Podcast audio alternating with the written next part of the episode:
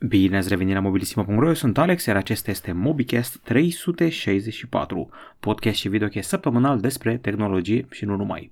O săptămână dominată evident de marile lansări Apple. Au debutat 4 telefoane iPhone 13, 13 și 13 mini, de asemenea variantele 13 Pro și 13 Pro Max sunt oficiale. Avem și iPad-uri noi precum iPad mini 6, care acum este mai mare, și un iPad de buget. A venit și iOS 15 între timp, dar avem și noutăți de la Xiaomi care a ținut un eveniment de debut pentru seria 11T, care are 3 modele. Au mai adus și un Mi Pad 5 în Europa, uh, mai bine zis Pad 5 că nu mai particula Mi, dar și produse Smart Home.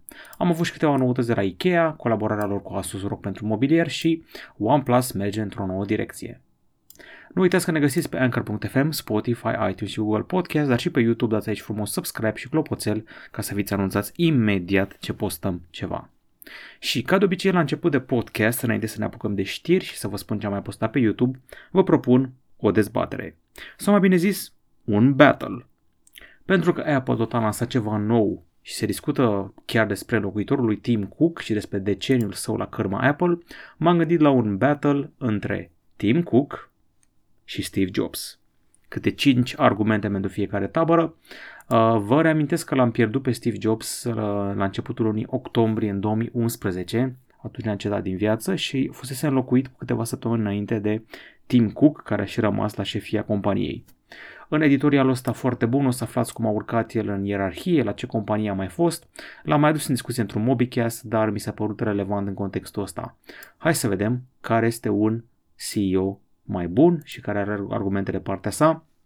O să încep cu o expunere din partea mea.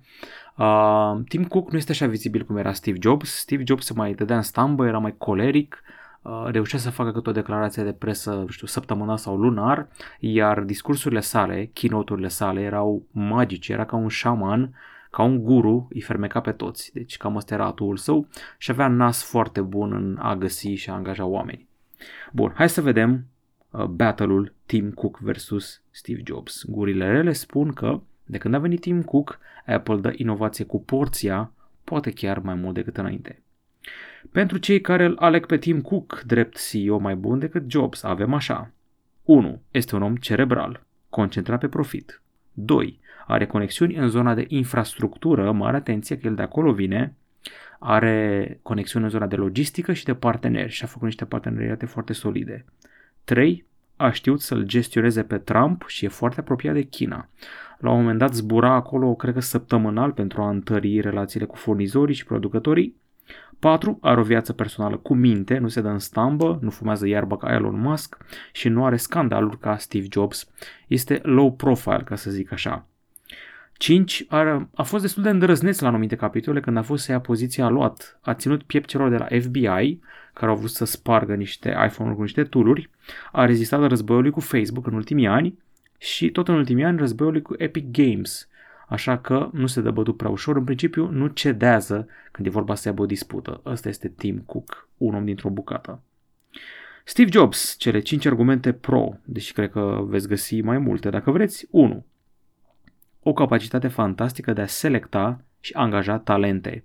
Este un skill subestimat, dar într-o corporație cred că scrie pe undeva chestia asta la cerințe pentru post. Avea un nas foarte bun în a găsi oameni talentați și a atrage de partea sa în frunte cu designerul Johnny Ive.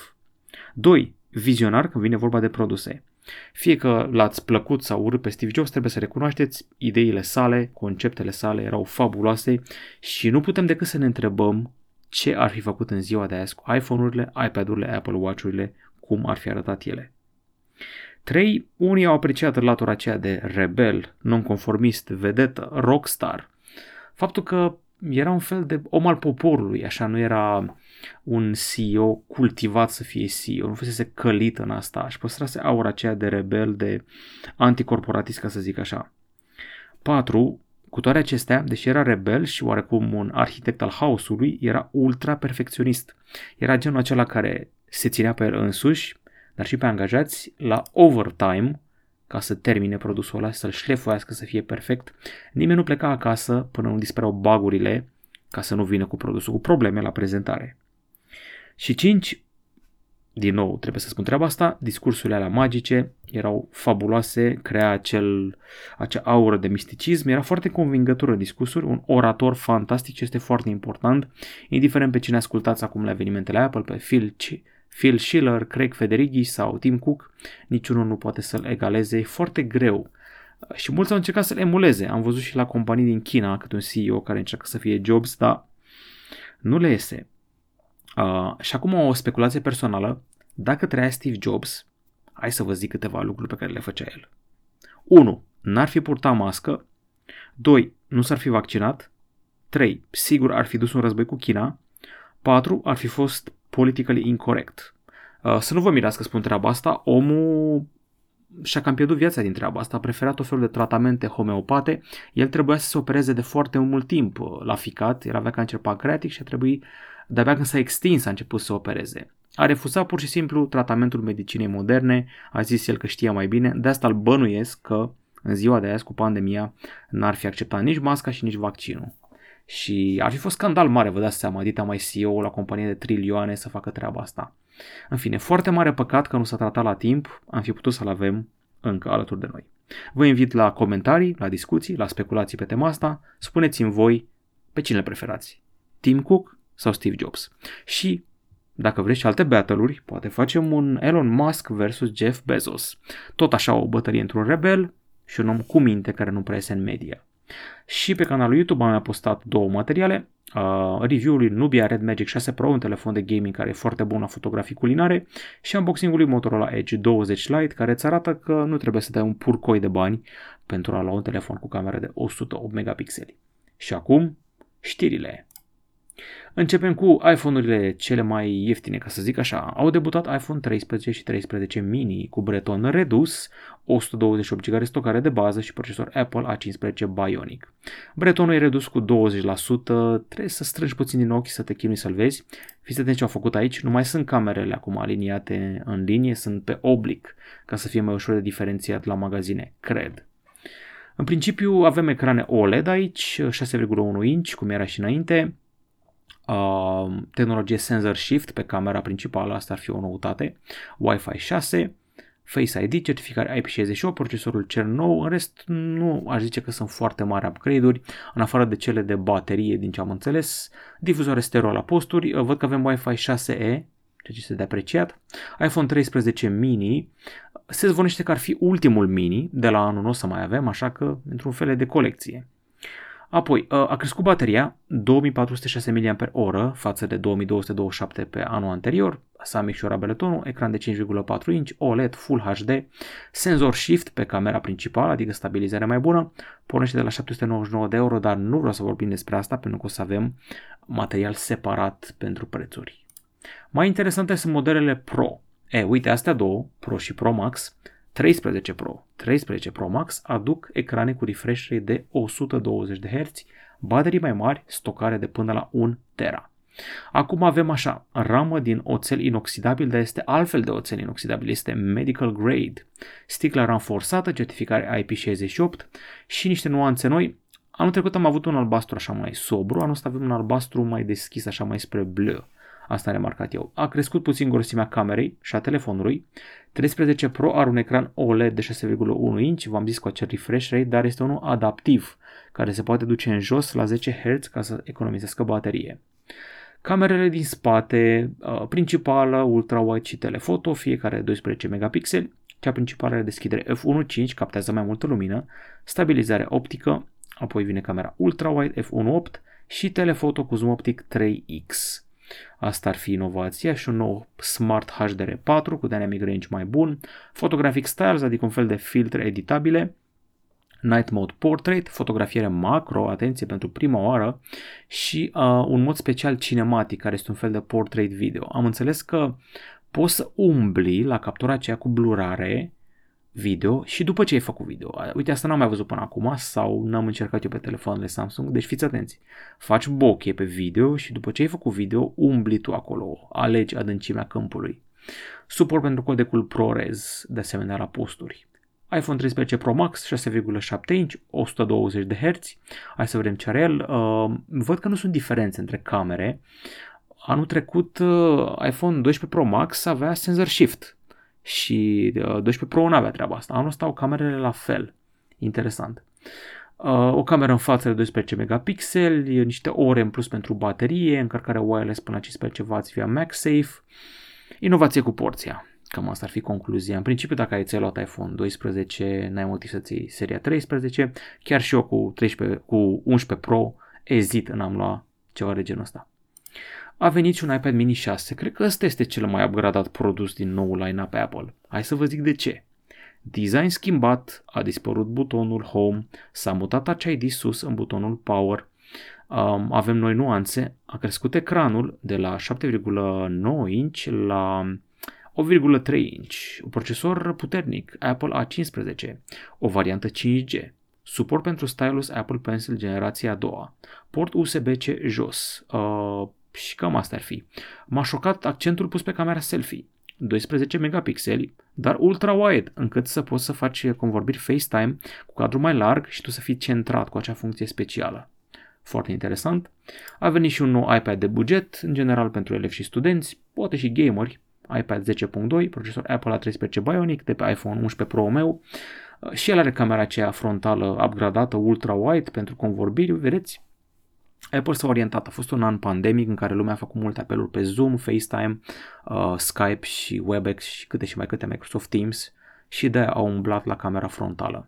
Suport Apple Pencil generația 1, uh, Smart Connector, poți să conectezi tastatură la el, iPadOS 15, uh, Retina Display, de două ori mai multă stocare, 20% mai rapid, cam asta ar fi, și autonomie sporită chipurile. Ok, am terminat cu produsele noi, dar stați că mă era să uit unul. Apple Watch Series 7. Este un smartwatch mai rezistent, cu display mai generos, muchii mai înguste și încărcare mai rapidă. Ca de obicei, Apple a fost gârcită, știți că ei nu zic RAM, ei nu zic capacitatea bateriei, dar a făcut noi săpături. Până una alta, ceasul ăsta nou are două variante, 41 mm 45 de mm. Muchii de măsoară acum doar 1,7 mm cu 40% mai reduse față de modelul de anul trecut, adică o să vi se pară mult mai curbat, poate mai frumos. Certificare IP6X sau IPX6 de fapt din câte știam eu, certificare WR50 pentru rezistența la apă până la 50 de metri, de ce nu au zis ATM5 nu știu, Autonomia a rămas la fel, 18 ore de utilizare, dar avem o nouă arhitectură pentru alimentare care face încărcarea mai rapidă, 45 de minute, ajunge la 80%, de la 0. Să fie primit. Fall detection este la posturi, avem WatchOS 8 instalat, senzor de puls, EKG, GPS, giroscop, accelerometru, preț de pornire 399 de dolari. Avem un articol separat care sapă în dotările sale. Avem aici, wow, câte funcții avem. Avem dita mai tabelul, uh, avem, aflăm cât cântărește, difuzorul ar fi cu 50% mai puternic, avem și Digital Crown, butonul acela rotativ cu feedback haptic, procesor S7 SIP dual core 64 bit cu 20% mai rapid și cam asta e cu acest telefon, dar văd că foarte multe comparații de aici sunt făcute cu Apple Watch SE, nu cu 6 Asta mi se pare trăznit. Ok, noile tablete iPad mini 6 și iPad 10.2 2021 sunt disponibile oficial în România la precomandă și avem aici un tabel cu prețuri. iPad mini 6 pornește de la 2749 de lei, varianta Wi-Fi, și iPad 10.2 de la 1919 lei. Avem aici un articol dedicat, găsiți aici tabel cu prețuri la retailerii de la noi. Văd că la EMAG iPad 10.2 1919 lei, puteți ajunge până la 3409 lei dacă vreți varianta 4G și la Quick Mobile sunt niște prețuri bune. Uh, avem și prețuri pentru iPhone 13 Pro Max, hai să vă zic unde e cel mai ieftin în clipa asta. Avem așa, Prețuri informative de la Apple Germania pornesc de la 1249 de euro. Precomandă din 17 septembrie, livrare teoretic va fi 24 septembrie, dar se zvonește că întârzie, că vine în noiembrie, că vine în octombrie, nu știm încă exact. În România, Quick Mobile 6299 de lei pentru iPhone 13 Pro Max. Pentru 13 mini, la Quick Mobile este 3999 de lei, informativ în Europa de la Apple este 799 de euro, preț recomandat. Dacă vreți modelul 13 Pro, povestea așa. 1149 de euro recomandat de Apple Germania, 5799 de lei la Quick Mobile. Și dacă vreți modelul 13, care a trebuit teoretic să fie bestseller, dacă mai iau după ce a fost înainte sa, 12, 11 XR. Avem 899 de euro, recomandat de Apple Germania, 4549 de lei la Quick Mobile.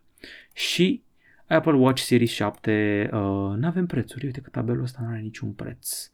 Dar sigur scria în acel articolaș de prezentare și lansare iPad mini 6 deja v-am zis, 2749 de lei preț de pornire, iar pe 20 septembrie a venit iOS 15 care aduce destul de multe noutăți. Știți cum fac eu de obicei? Stau o săptămână, văd ce zice lumea, mă feresc de baguri, sunt precaut, unii ar spune paranoic. Hai, că să, hai să vedem ce aduce asta. iOS 15 aduce Live Text, aplicația Camera va putea acum să te ajute să citești text din mediul din jur, va putea copia text, te va putea trimite spre numerele de telefon, așa cum vedeți aici, va recunoaște obiective turistice, animale de companie și multe altele. Apoi mai avem Hide My Email, uh, poți să creezi o adresă de email temporară prin care te poți înregistra pe diferite site-uri, asta este foarte tare. Cu toții, și eu și voi avem un burner email, ca să zic așa, ăla cu care te înscrii tu la tombole, ăla cu care să faci cont pe, nu știu, site-uri de torrente sau tot fel de site-uri dubioase, ăla cu care te înscrii ca să descarci APK-ul jocului nelansat sau să iei albumul de la formație nelansat sau eu știu la ce tot felul de dark web-uri mai umblați voi și alte chestii de gen. Avem acum widgeturi dinamice, setări individuale pentru aplicații, modul Focus, care îți permite să te concentrezi mai bine, browserul Safari cu noi, Safari cu noi funcții și se mută bara de adrese și taburile pot fi grupate altfel, aplicația FaceTime cu design nou, uh, apeluri FaceTime pe dispozitive non-Apple, mare atenție, inclusiv Windows și Android, opțiuni avansate de confidențialitate, mai multe informații pentru aplicația Health și poți instala iOS 15 dacă ai minim cel mai vechi, un iPhone 6s și un uh, iPhone SE, parcă de primă generație. Cam asta. Nu văd niciun iPod Touch pe aici, cred că nu mai sunt suportate. Și acum am terminat cu știrile Apple, am vorbit ceva despre asta, n-a fost singurul eveniment, Xiaomi a lansat și ea câteva telefoane, precum 11T, telefon cu ecran AMOLED, refresh rate de 120 de Hz, procesor uh, MediaTek Dimensity 1200 Ultra. Nu au făcut doar cei de la OnePlus un Dimensity 1200, a venit Xiaomi să-și tragă și ea versiunea proprie. Variantele de culoare sunt uh, gri meteorit, uh, alb moonlight și celestial blue, albastru gradient. Avem aici tot ce vă trebuie. Experiența trebuie să fie cinematică, asta vrea Xiaomi să-ți ofere cinematică la nivel de ecran și la nivel de captură, îi se zice cinemagic. Avem un reading mode, avem 120 de Hz, uh, refresh rate adaptiv, cameră de 108 megapixel, încărcare rapidă la 67 de W, apoi 8 GB de RAM, 128 GB de stocare, camera din spate are 108, 8 ultra-wide și 5 macro. N-are zoom, n-are telefoto, dar dacă au pus un gimmick de la de crop din zoom pe camera principală, eu sunt fericit că am văzut ce poate pe al de Realme 8 Pro, care e bestia la capitolul ăsta. Um, 5000 de mAh, stabilizare optică, încărcare rapidă, difuzoare Dolby Atmos, uh, nu e foarte diferit de Mi 11 acum că mă uit eu așa mai bine. Dar uh, avem și o variantă Lite, 11, Xiaomi 11 Lite 5G NE, Procesorul Snapdragon 778G uh, este la posturi, că 780 nu se mai produce, l-au lăsat doar pentru Mi 11 Lite 5G. Designul este leit Mi 11 Lite 5G, deci va fi un telefon compact. Ecran e același, deci practic e același telefon ca Mi 11 Lite, dar cu alt procesor. Asta deduc eu văzând aici aceeași cameră. Deci da, cam asta ar fi. Interesant. Ciudat, să vedem cine îl cumpără. Uh, 11T Pro ar fi flagship-ul de toamnă. Fiți atenți aici, încărcarea la 120 de W. Pe asta înseamnă că în 15 minute ar trebui să fie gata, sau chiar 17. Invers, 17 sau 15. 108 megapixel, Cinemagic pentru ecran, certificare IP53, mă mir că nu au mers all the way cu IP67, dar mă rog, ecran plat, True Color, uh, calificativ uh, A plus de la DisplayMate, Snapdragon 888, mă mir că nu au pus plusul, Harman Kardon, Wi-Fi 6, 5G, și văd că avem cameră de 108 cu 8 megapixel ultra-wide cu 5 megapixel telemacro, nu au mizat pe zoom. Asta văd eu, n-au mizat pe zoom. Poate au făcut, cum am zis mai devreme, cu un algoritm. Așa, deci încărcare rapidă, nu avem încărcare wireless, uh, mă mir și subliniază că încărcătorul de 120 de W e în cutie. Preț de pornire 650 de euro. Om vedea cât o să coste la noi. Avem și debutul european pentru tableta Xiaomi Pad 5, ecran de 11 inch, 120 de Hz, suport pentru stylus, au trecut câțiva ani de la ultima tabletă Xiaomi, au văzut că a mers bine segmentul în 2020 și și-au zis, scoatem și noi una. Snapdragon 860, procesor găsit pe Poco X3 Pro, încărcare la 33 de W, tableta asta cred că o să se bată cu Huawei MatePad 11, zic eu, are și un Smart Pen dedicat, atenție, preț de pornire 399 de euro. Au venit și niște produse inteligente, au scos un mesh uh, care poate deservi mai multe terminale. În principiu crește acoperirea pentru Wi-Fi într-o locuință, avem și un proiector inteligent, Mi Smart Projector 2, 1000 de euro, diagonală generoasă, design compact, um, 120 de inch, cam asta e diagonala proiectată. Și brățara de fitness Mi Smart Band 6 NFC a venit în Europa, se permite să faci plăți contactless și are și uh, comunicare cu asistentul Amazon Alexa. Aici aveți o listă cu dotări, măsoară și saturația oxigenului din sânge, monitorizează somnul, stresul și sfaturi de reclarare respirației sunt la posturi. Lăsând în urmă Xiaomi, am participat la un eveniment interesant, virtual, online, am luat și un interviu. IKEA România a anunțat produse de gaming împreună cu cei de la Asus ROG, au scos mobilier pentru gameri și nu sunt două scaune, sunt 30 uh, de produse sau ceva de genul ăsta. Avem așa, avem scaune de gaming, avem birou, avem tot felul de suporturi, avem chiar și o mânuță care îți ține căștile, o chestie din lemn, uh, foarte multe produse, tot felul de, vedeți aici, suporturi, birouri, suport de pahar, hai să vedem ce mai identificăm pe aici, uh, perne, suport lombar, suport pentru gât, și multe, multe altele. Scaunele sunt doar la început și în general mobila asta e la început. Uh, nu au pus încă luminițe, dar o să pună pe viitor și au pus și pentru fete și pentru băieți. Culorile deschise pentru fete, culorile închise pentru băieți. Inspirația vine de la scaunele Marcus, Upspel sau cum se pronunță, nu vreau să pocez vreun nume. Sunt patru game principale în uh, seria asta. Hai să le și găsesc, că le scrisesem pe aici pe undeva de un articol uh, foarte, foarte mare uh, Upspel, ăsta este făcut împreună de Asus și de Ikea, iar restul doar s-au inspirat de la, uh, de la Asus. Avem așa, birou de gaming, scaun de gaming, corpul setare, suport de băutură, mouse bungee, pernă pentru gât, lampă de formă inelară și mânuța de lemn.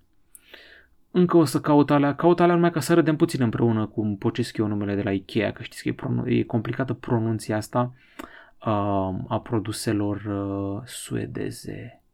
Ah, uite-le. Așa, deci, Upspel, Lanespelare, Matchspel, Utespelare și Huvudspelare. Mamă, deci suedeza mea e ruginită de tot. OnePlus, uh, încă o dată, uh, se integrează în Oppo la un nivel mai avansat, doar că acum au dat un deadline. Fiți atenți. În 2022 o să avem un sistem de operare unificat între OxygenOS și ColorOS. Flagship-ul OnePlus 10 o să ne aducă sistemul de operare care nu o să fie nici OxygenOS, nici ColorOS, ci undeva între. Deci s-a produs marea schimbare. Um, dacă nu o să semene destul cu OxygenOS, fanii se vor înfuria. Dacă o să semene prea mult cu ColorOS, unde e diferențierea. În fine, am înțeles că o să ia ce mai bun de la fiecare și a promis solemn Pete Lau că um, o să arate în continuare OxygenOS. Să vedem. Na, și a mai făcut niște promisiuni legate de ce va fi unic la telefoanele OnePlus de acum încolo, a și confirmat că nu o să avem OnePlus 9T anul ăsta. Apropo de ColorOS, a, apărut, a fost prezentat oficial ColorOS 12, varianta bazată pe Android 12 și nu se aliază, nu se aliniază la abordarea Material U, ci uh, merge pe altă rută. Avem animații noi puse în mișcare de un Quantum Engine cu iconuri acrilice și forme naturale, cam așa arată. Parcă seamănă cu Harmony OS, așa, am așa un vibe, deși duce și spre Apple puțin, am eu senzația. Avem o bară nouă laterală 2.0 și oferă acțiuni contextuale în funcție de aplicație. S-au luat după Huawei cu treaba aia cu mirroring-ul și ai funcție de conectare la PC și notificări și transfer de date cu drag and drop, un sistem auto, Car Plus, niște emoji, avataruri personalizate 3D care emite expresiile tale faciale, mai multă partajare într-un spațiu dedicat familiei, uh, upgrade pe partea de RAM, se reduce consumul de RAM cu până la 30%, consumul de energie se reduce și el și avem aici o listă de telefoane care vor primi noul Color OS, inclusiv modele OnePlus. Deocamdată doar în China sunt OnePlus-uri care primesc Color OS. Uh, tot OnePlus a adus captura Hasselblad X-Pan pe telefoanele OnePlus 9 cu actualizare software. În principiu poți să faci niște capturi din acelea foarte arătoase și cool, cum făceau camerele pe film X-Pan acum decenii. Update-ul a venit pe 17 septembrie și cam așa arată o, o fotografie de asta artistică, alb-negru, foarte cool, foarte artsy. Sunt și alte variante. Prima cameră X-Pan avea shutter silențios, cătare electronică, funcționa pe baterii și s-au produs în anii 90 și la începutul anilor 2000 acele camere și fiți atenți ce poze făceau. Deci ăsta este look-ul, trademark Hasselblad X-Pan. Erau camere pe film, ele scoteau astfel de poze premiate și acum le scoți tu cu un efect special. Uh, nu sunt doar uh, monocrome, sunt și color. Au acel look de film, trebuie să recunosc asta, au look ăla de developare, de celuloid, de Uh, în fine, știți voi, old school, peliculă.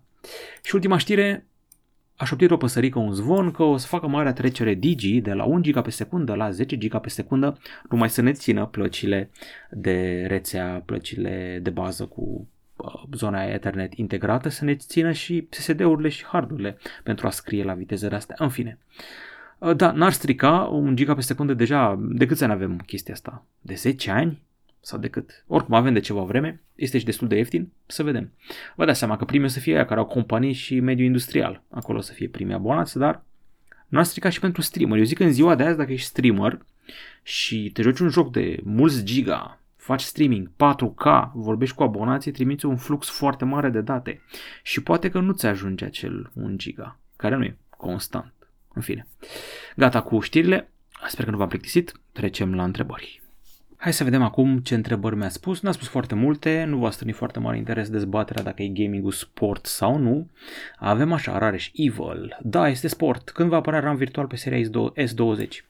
Uh, am înțeles că deja a început Samsung să bage funcția asta de RAM virtual, a inaugurat-o pe Galaxy A52s 5G, deci e doar o chestiune de timp până o să apară treaba asta. Bravia spune că gamingul nu e sport. Radu ASMR spune că este... Uh, Radu ASMR este vulgar.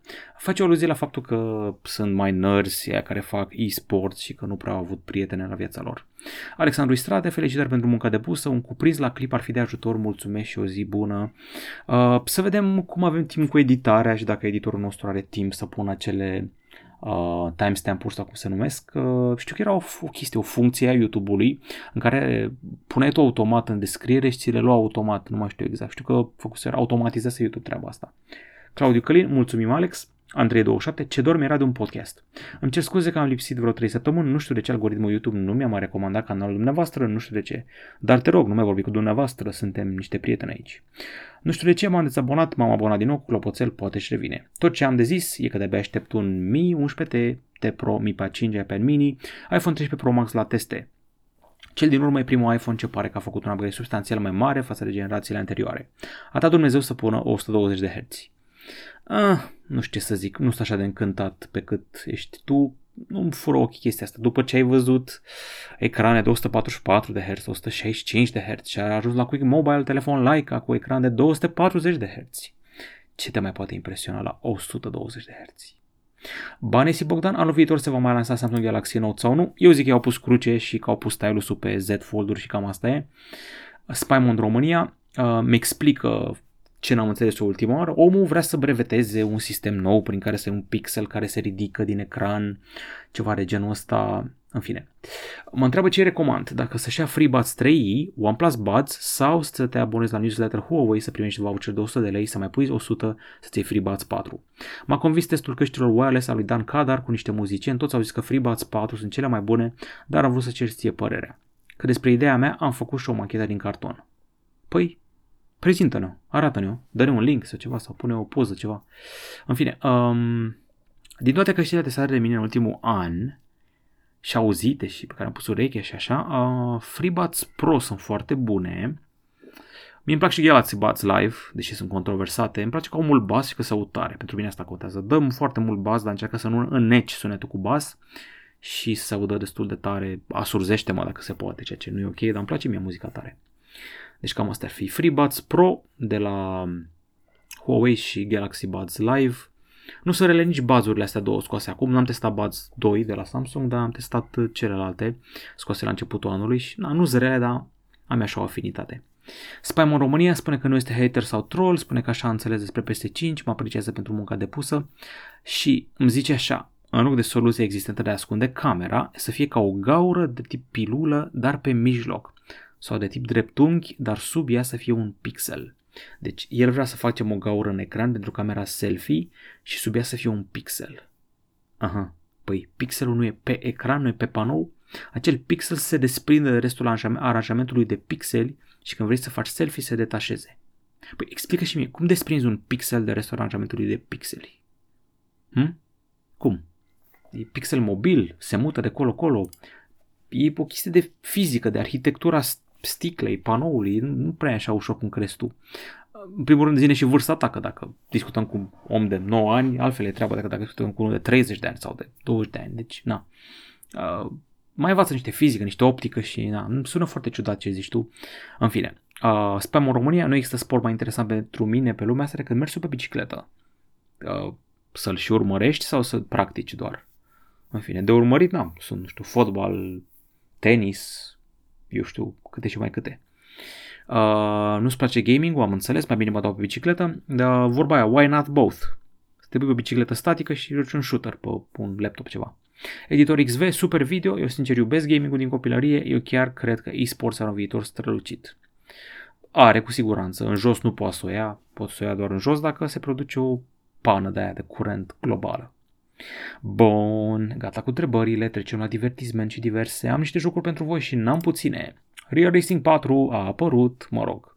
Am pus eu mâna pe el prin mijloace ortodoxe, tap tap, uh, și l-am jucat. Uh, ce să zic, arată foarte bine, este, se numește Real Racing Next, noi au zis 4. Da, e drăguț așa, dar se ține bine și Real Racing 3 Uh, agață din când în când dacă vă uitați cu atenție. Este în pre-alpha, deci stați liniștiți, nu e nici măcar alpha, ci nici măcar beta. Deci mai e de lucru. Îmi place cum arată mașinile, îmi place cum se simt mașinile, că se simt diferit, dar nu pot să zic că mă dă pe spate foarte mult. O să rămână mereu în inima mea. NFS Most Wanted. L-am jucat pe iPhone 5. Au trecut câți ani au trecut? Au trecut 10 ani de atunci. Avea Skrillex, frate, deci se vedea luna pe cer, pe iPhone 5, se auzea Skrillex și se vedeau reflexiile mișto. Deci NFS Most Wanted era bestial pe mobil și e vechi, are un an, are 10 ani cât are și încă atât de tare. În fine. Și nu doar asta, avem un asfalt nou, avem asfalt Nitro Nitro 2. Repede și Game of scoate ceva, ăsta e mai light, așa vedeți și voi, mai, mai sărăcie, mai, mai pe efecte modeste. Este asfalt 8 light, ce atâta încoace și încolo în vârtel, țaca-paca, rulează pe device-uri light, nici măcar n-ai setări de grafică, apeși două butoane, unul drift, unul nitro, am jucat și o cursă la un moment dat, am luat altă mașină și am jucat cu dreapta stânga, cu frână, cu astea, deci mi-am meritat uh, pâinica ce l-am pomnit pe ăsta. Dar și ăsta e luat, uh, apropo, n-am luat de pe Tap Tap uh, Real Racing-ul și nici Asphalt Night-ul, am luat de pe Andro Palace. Atenție mare la virus, nu faceți ca mine, atenție mare la virus. M-a pus să instalez un pachet care dezarhiva, nu era APK, era APK-S, dezactiva cu sistemul SAI, nu recomand. Aș fi vrut să vă arăt niște gameplay făcut de mine pentru Deathloop, dar YouTube mă enervează maxim. Pe canalul meu de jocuri mi-am urcat un clip acum 3 zile și YouTube ăsta nu vrea să-l proceseze. Am problema asta de când mi-am luat PS5. Am două probleme de când mi-am luat PS5. Sună ca fundul microfonul din controller, am o voce de aia de... Așa se aude vocea mea. Vocea mea se aude ceva de genul ăsta. Așa se aude vocea mea, da? Și nu e ok. Trebuie să stau eu după aia să fac editare, să-mi adaug o voce, în fine, urât. Și altă problemă e că dacă urc un clip capturat cu um, consola direct pe YouTube, stau 3 zile până se randează și nu mi se pare ok. În fine, revenind. Deathloop, da? S-a lansat Deathloop ăsta acum în septembrie și este un joc ciudat, dar îmi place maxim.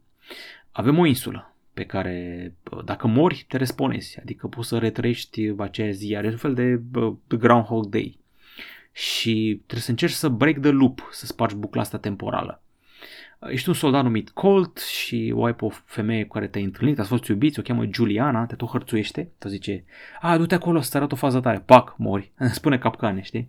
Deci cam asta e. Uh, îi descoperi pe niște soldați care au lăsat niște indicii, niște personaje trăzdite, e făcut de Arcane Games, care au făcut Dishonored, seama așa cu Dishonored la anumite faze, distribuit de Bethesda, uh, poți să faci kill-uri stealth cu sabia, cu maceta din spate, ai și sniper, Uh, în principiu stealth e baza aici, poți să pui și capcane, sunt și turete, eu am jucat până acum o oră și na, mai am multe de învățat. Uh, miezul jocului este multiplayer, adică insula asta, pe care se repetă timpul și pe care te responezi, e populată cu gameri reali, multiplayer. Dar deocamdată eu joc cu boții și descoper povestea și latura single player nu e așa rea. În fine. Deci cam asta este. Ești blocat într-o buclă temporală și se tot repetă și încerci să afli de ce se tot repetă ziua asta și care e treaba. Și încerci iar și iar și iar și iar. Adică te știu, ai, două, ai două vieți în uh, single player, să vedem multiplayer cum o să fie și tot încerci scenarii. Îți dă rewind când ai murit și te ia de un anumit checkpoint. Ăsta este Deathloop.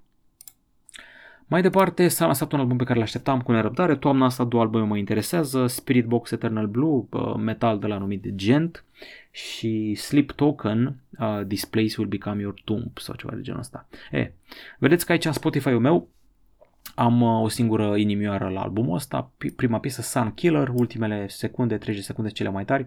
Mă rog, uh, era foarte bună și piesa Hurt You, dar na, o bifasem cu inimioară ca single, n-a pus-o și aici. Altele ar fi Circle With Me, dar doar a doua parte a piesei, deci cam asta ar fi bună dintre cele 12. În fine, e metal de la dur, cu voce de femeie, care știe foarte bine să cânte și să facă growluri. Uh, și ăsta este albumul Eternal Blue, heavy metal, alternative metal, gent, cum îi zic băieții. O să râdeți de ce îi spune lumea gent la genul ăsta de muzică. Îi zice DJNT că se aude așa face chitara. Și de aici gent. Ați învățat o informație nouă azi. Bun, am vorbit despre heavy metal și acum vă trec la filme. Mi-a furat privirea pe HBO Go serialul ăsta și m-a traumatizat maxim E despre o căsătorie, o căsnicie disfuncțională, doi super actori, Oscar Isaac din Star Wars și, um, cum o cheamă, mereu uit numele ei, Jessica Chastain, care arată foarte bine la 40 ceva de ani, zici care 20.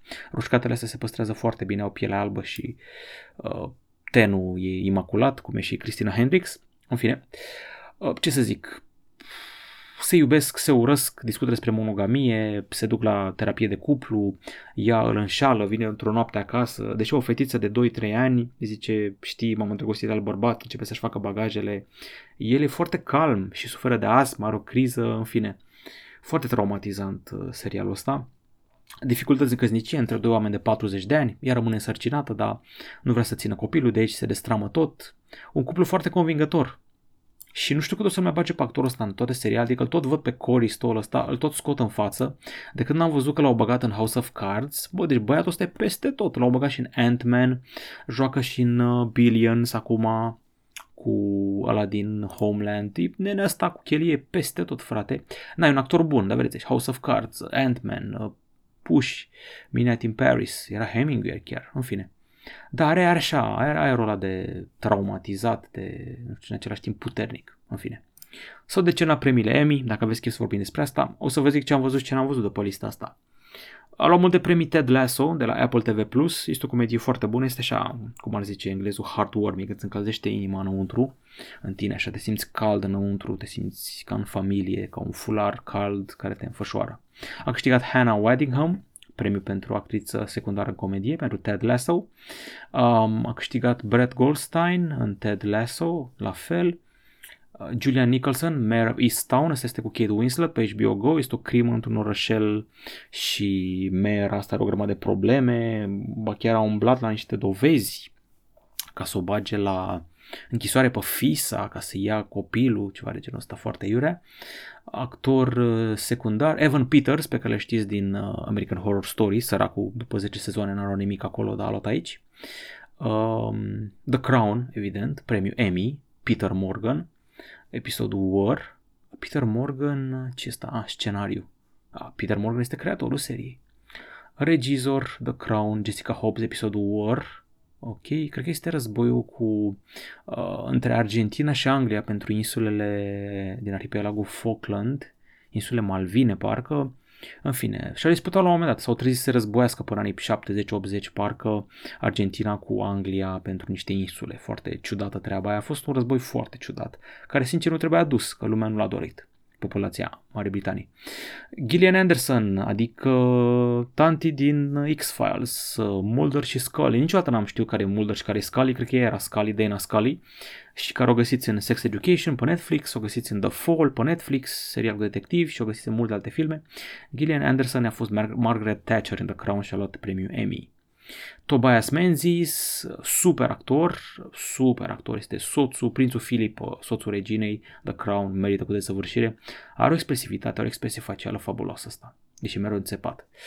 Uh, Last Week Tonight cu John Oliver a luat premiu pentru scenariu, la Variety, uh, am mai luat încă unul pentru Variety, Sketch Saturday Night Live, serie de comedie Hacks, pe asta n-am văzut-o, Hacks din nou, Gene Smart din Hacks, bă, cred că trebuie să mă apuc să văd Hacks, că au multe premii. Jason Sudeikis din Ted, Ted Lasso, fostul soț al lui Olivia Wilde, e foarte tare, îl știam de la Saturday Night Live. Uh, e bun la accente de alea sudiste, e bun țăranul la retnecul din SUA. RuPaul Drag Race ca emisiune concurs. The Queen's Gambit a luat și un premiu la serie limitată sau antologie. I May Destroy de pe HBO Go sau Netflix, a luat și asta un premiu. Uh, Kate Winslet a luat premiul Emmy pentru Mayor of Easttown. Ewan McGregor pentru Halston, n-am apucat să-l văd, dar o să mă uit, cred. Olivia Colman, Regina Mare Britanii, The Crown, evident, premiu pentru dramă. Josh O'Connor, The Crown, evident, bă, deci a rupt The Crown, a rupt tot. Stephen Colbert a luat și el un premiu, Hamilton, uh, varianta luată de pe Broadway și transformată în chestie difuzabilă la streaming. Comedie Ted Lasso, din nou, mama concura cu Cobra Kai și cu Emily in Paris, care nu e chiar comedie, dar mă rog. Drama The Crown, evident, Queen's Gambit, serie limitată și cam astea ar fi premiile Emmy. Bun, ăsta a fost MobiCast 364, nu, nu uitați că ne găsiți pe Anchor.fm, Spotify, iTunes, Google Podcast cu tot felul de prezentări, jocuri, dezbateri și alte nebunii. Vă pregătim niște chestii foarte interesante niște review-uri, niște unboxing-uri, poate chiar și o comparație, lucrăm la niște chestii care o să revenim în perioada următoare. A fost un mobicast foarte lung, dar pentru că le scoatem un pic mai rar, le facem mai lungi. Cam atât cu podcastul ăsta. La revedere!